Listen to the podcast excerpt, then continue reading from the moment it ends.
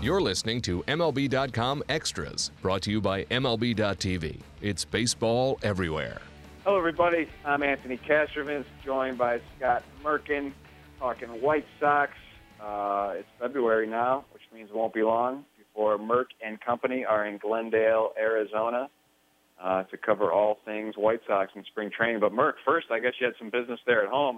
You know, regular listeners of this podcast know you recently bought your first new TV in 20-some years, and now I understand you're actually getting cable on top of that. Would you have the rabbit ears on that thing? What were you doing? I had cable, Anthony. I did have cable. If you live in the building that I live in, if you don't have cable, you basically have two channels that you can watch. The building just switched cable operators, so I'm waiting for the new company to come in and put the new cable in. But I can add, just for people who are keeping track at home, and by the way, Merck and Company sounds like a good morning TV show, doesn't it? It does. But I did add new glasses for the first time in 15 years, so I'm waiting for that order to come in. So, yeah, we're slowly but surely eking our way into the 21st century here. We're not going to recognize you when we get to Arizona. You're going to be a new man, Merck. If I go like new wardrobe, I'm really going to be incognito then. Well, before the White Sox and Merkin head to Arizona, and while Merck was waiting for his cable guy, White Sox fans were waiting for some new developments on the hot stove market. And Merck, I just want to ask you, because we talk so much. The White Sox seem to me to be an obvious team to sign a guy with a qualifying offer attached to them. Now, as we record this, we're down to three of those guys, and Fowler and Dexter Fowler and Ian Desmond being the two that would have make any sense for the White Sox at all. But I think we kind of just say that haphazardly. Like they have the 10th pick protected.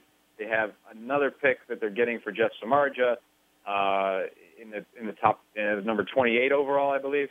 Right. And then and another in the top 50, correct? They're 10, 28, and 49 right now. I just wrote about this yesterday talking to Nick Habsedler, who's their new guy in charge of the draft, real sharp guy. I mean, he was under Doug Rowman for many, many years, and Doug is still involved with it, and Nick worked a lot with the draft last year, but I think it's still in play. One thing, they had SoxFest this past weekend, and there's a lot of talk about having one more move left and stuff like that. And you wondered if it was kind of, SoxFest platitude, getting people fired up and that kind of thing. But it really does sound like they're working hard towards adding another player. I don't know if it's going to be a Fowler or Desmond, who both, could definitely help the team. But I think they're working. I don't think they've ruled out adding someone who would cost them draft pick compensation. That's a margin 28th pick.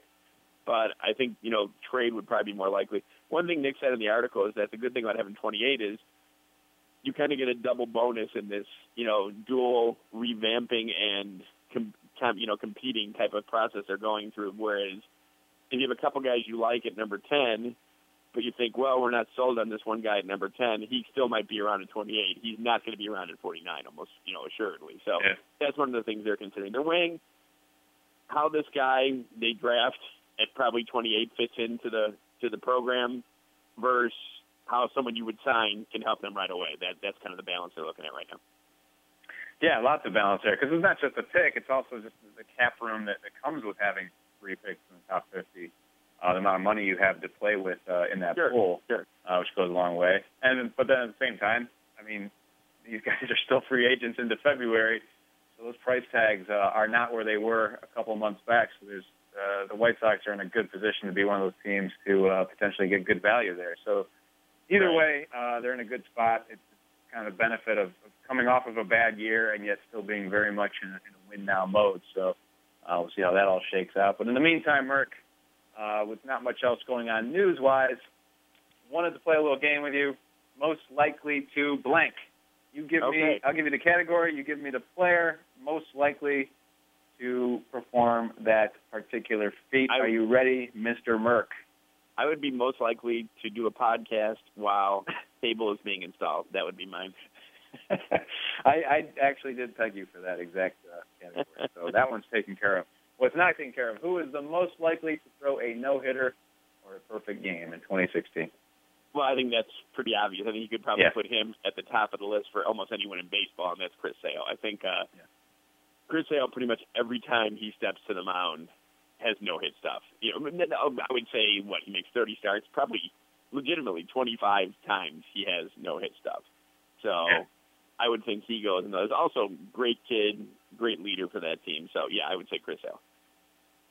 Yeah, I've actually seen I can't remember who did this now at the top of my head. There was some kind of a ranking system, statistical system to figure out which players are most on the cusp for that kind of mark. And I believe Chris Sale was one of two or three guys at the top of that list, as you would expect. All right. How about who's most likely to hit for the cycle? Excuse me. That's kind of interesting. You know, I would say Adam Eaton because he's got the most speed on the team, I think, in the starting lineup. But I think he also showed a little bit of power last year too. So I'm going to go with Adam Eaton on that one. All right. And of course, what do you think was the key as his season evolved? I mean, his second half was so much stronger than the first. Excuse me. I think that he just kind of got his legs under him, not so much physically, but just kind of mentally after getting the new contract, and I think pressing a little bit early on. And I think you could even notice this weekend the little I interacted with him at SoxFest and just watching him kind of carry himself. I think he's already, you can tell, like just he's not calmer, but just more at ease. You know, he's into the contract now. He's there. He had a great finish. I mean, he finished, one or two runs scored short of 100. Tremendous finish. And I think this could be, you know, the start of an all-star season for Adam Eaton. I think he really has kind of got what's there, and I think it was just more of getting out of his own way kind of early on, which he kind of understood. Well, it's good to see because he represents that team so well in every respect, and it was a struggle for him early on last year, of course, and they're hoping for big things from him and the rest of this lineup in 2016. All right, Merck, how about 20 homers, 20 stolen bases? Who's got that in them? Well, I would say there's a couple. I think even, you know, Eaton is an outside shot for that. I think, you know, he reached double digits last year, very outside. I would think Todd Frazier is a candidate because Todd Frazier does have some athletic ability besides the power. So I think, you know, if they put the green light on him for a run a little bit. Now, obviously, a hot-button issue was a guy I wrote about last Thursday, Avi Garcia, wrote about being in good condition, and suddenly that became – best shape of his life, which was never really said in the article, but it did say that, you know, he came in good condition. And who knows, you know, with the Sox still looking to add more, if he's going to be the everyday guy or a platoon guy, but, you know, or you know, where he fits, period. But I think he has that capability. And then a guy in the minor leagues eventually may have that capability. That's Tim Anderson. I don't know what his, you know, power quotient is going to be right now. He's hit more for extra base power than home run power, but he certainly has the speed. So it just depends on how his power develops. I would say probably Todd Frazier, though, of the active guys. See, I think Avi Garcia should say he's in the best shape of his life. I think he should take that mantle from Russell Martin for many years. That was his thing every spring. Yeah, he was kind of the poster boy for best shape of his life. He did that every year. I think Avi should take over that title. It's good. That was the notoriety. That was the Gordon Beckham thing for a few years. Not necessarily best shape, but you know, ready to go. Really, has been figured out. And, again, it's, boy, social media can take on a life of its own sometimes, can it? It sure can. Well, you with your new TV and your new glasses. How about that, yeah. And soon to be new, who knows what's next after that, yeah. All right. Anybody who you think profiles as, and this is a negative one, but what the heck, things change all the time in starting rotations, who is most likely to lose a spot in the starting rotation this year? Wow, that's hard to say. I mean, the first three guys are pretty well set. That's Sale, Quintana, Danks. I'm sorry, Sale, Quintana, Rodon. You know, I think Danks is there. You know, forget the money they're paying him. They know what they have in John now. You know, he's more of kind of a, you know, not Burley type because Burley has been a little more effective over the last few years and has been more effective overall than Danks. But I don't think Danks is going to be dropped because I think they know Danks is somewhere around a 4 ERA guy who's going to start 30 games and give you somewhere between 180 and 200 and, you know, 200 innings. So I would guess it would be Eric Johnson, and that's not a shot at Eric Johnson. I just think that they're still not completely sure what they have in him. You know, he came out and had the great finish before, let me get these years right, at the end of 2013, struggled mightily in 2014, both the majors and minor league level. Came back last year, seemed to find a new confidence, and changes, you know, a little more fluid in his delivery, but just looked better on the mound. It looked like he was not fearful, but just looked like he believed in himself on the mound. And now he comes in with a leg up for that fifth spot, but you have Carson Fulmer, who, you know, is in our top 100 in terms of prospects. So you also have, I'm blanking on his name now. Oh my goodness. The guy they got from the Cubs, Jacob, I cannot believe it's not good getting old, but you have, you have Carson Palmer behind him, and, you know, he may be ready at some point during the year for all you know. So I would say Eric Johnson. All right. How about, and this could be construed as negative as well, although, hey, what the heck, fans love it. Most likely to get ejected from a game. And I'm not talking about Robin Ventura. I'm talking about a player. Wow. Wow, that's a good one. That's a good question. Getting fired up over something? I would again go with Eaton. Eaton's kind of a fiery player out there, and, you know, not that he has any kind of reputation whatsoever for arguing with the umpires, but I could see him in a moment getting kind of fired up, and you know, AJ Prudzinski's not there anymore, so I would go with Adam Eaton. By the way, Mark, just to double back, Jacob Turner. Seriously. How did I forget Turner? I only wrote about him like four times over the weekend, but you know, I'm approaching 50 there, Anthony, and the synapses are closing off a little bit, so. Well, I totally missed that waiver claim. So I'm like, who's he talking about that they got from the Cubs? I missed that waiver claim completely. It came during the World Series. And Jacob Turner, of course, was at one time considered a viable prospect. So right, and he's in there. He's in the mix. And, you know, I mean, Dan Cooper talked to me yesterday about, you know, at the end of SoxFest about how the Cactus League stars are set for the main guys right now, but that Turner and Fulmer both will get their opportunities, whether it's B games. You remember the B games, right, Anthony? Or the oh, absolutely. Split squad games, or, you know, Coop is big on not having the regular guys face like American League Central rivals or you know, Oakland, who they're going to start the year with. So that could be a glorious simulated game for one of those guys where, you know, Jacob or Carson Palmer gets a shot in there then. Well, you just brought it back bad memories of sitting through B games on the backfield. Is there any bench player most likely to wind up snagging a spot in the starting lineup? Now, of course, we have some moving parts. We don't know exactly what the shortstop situation will be, for example. So maybe it's just a matter of whoever isn't the opening day shortstop maybe eventually takes over that job.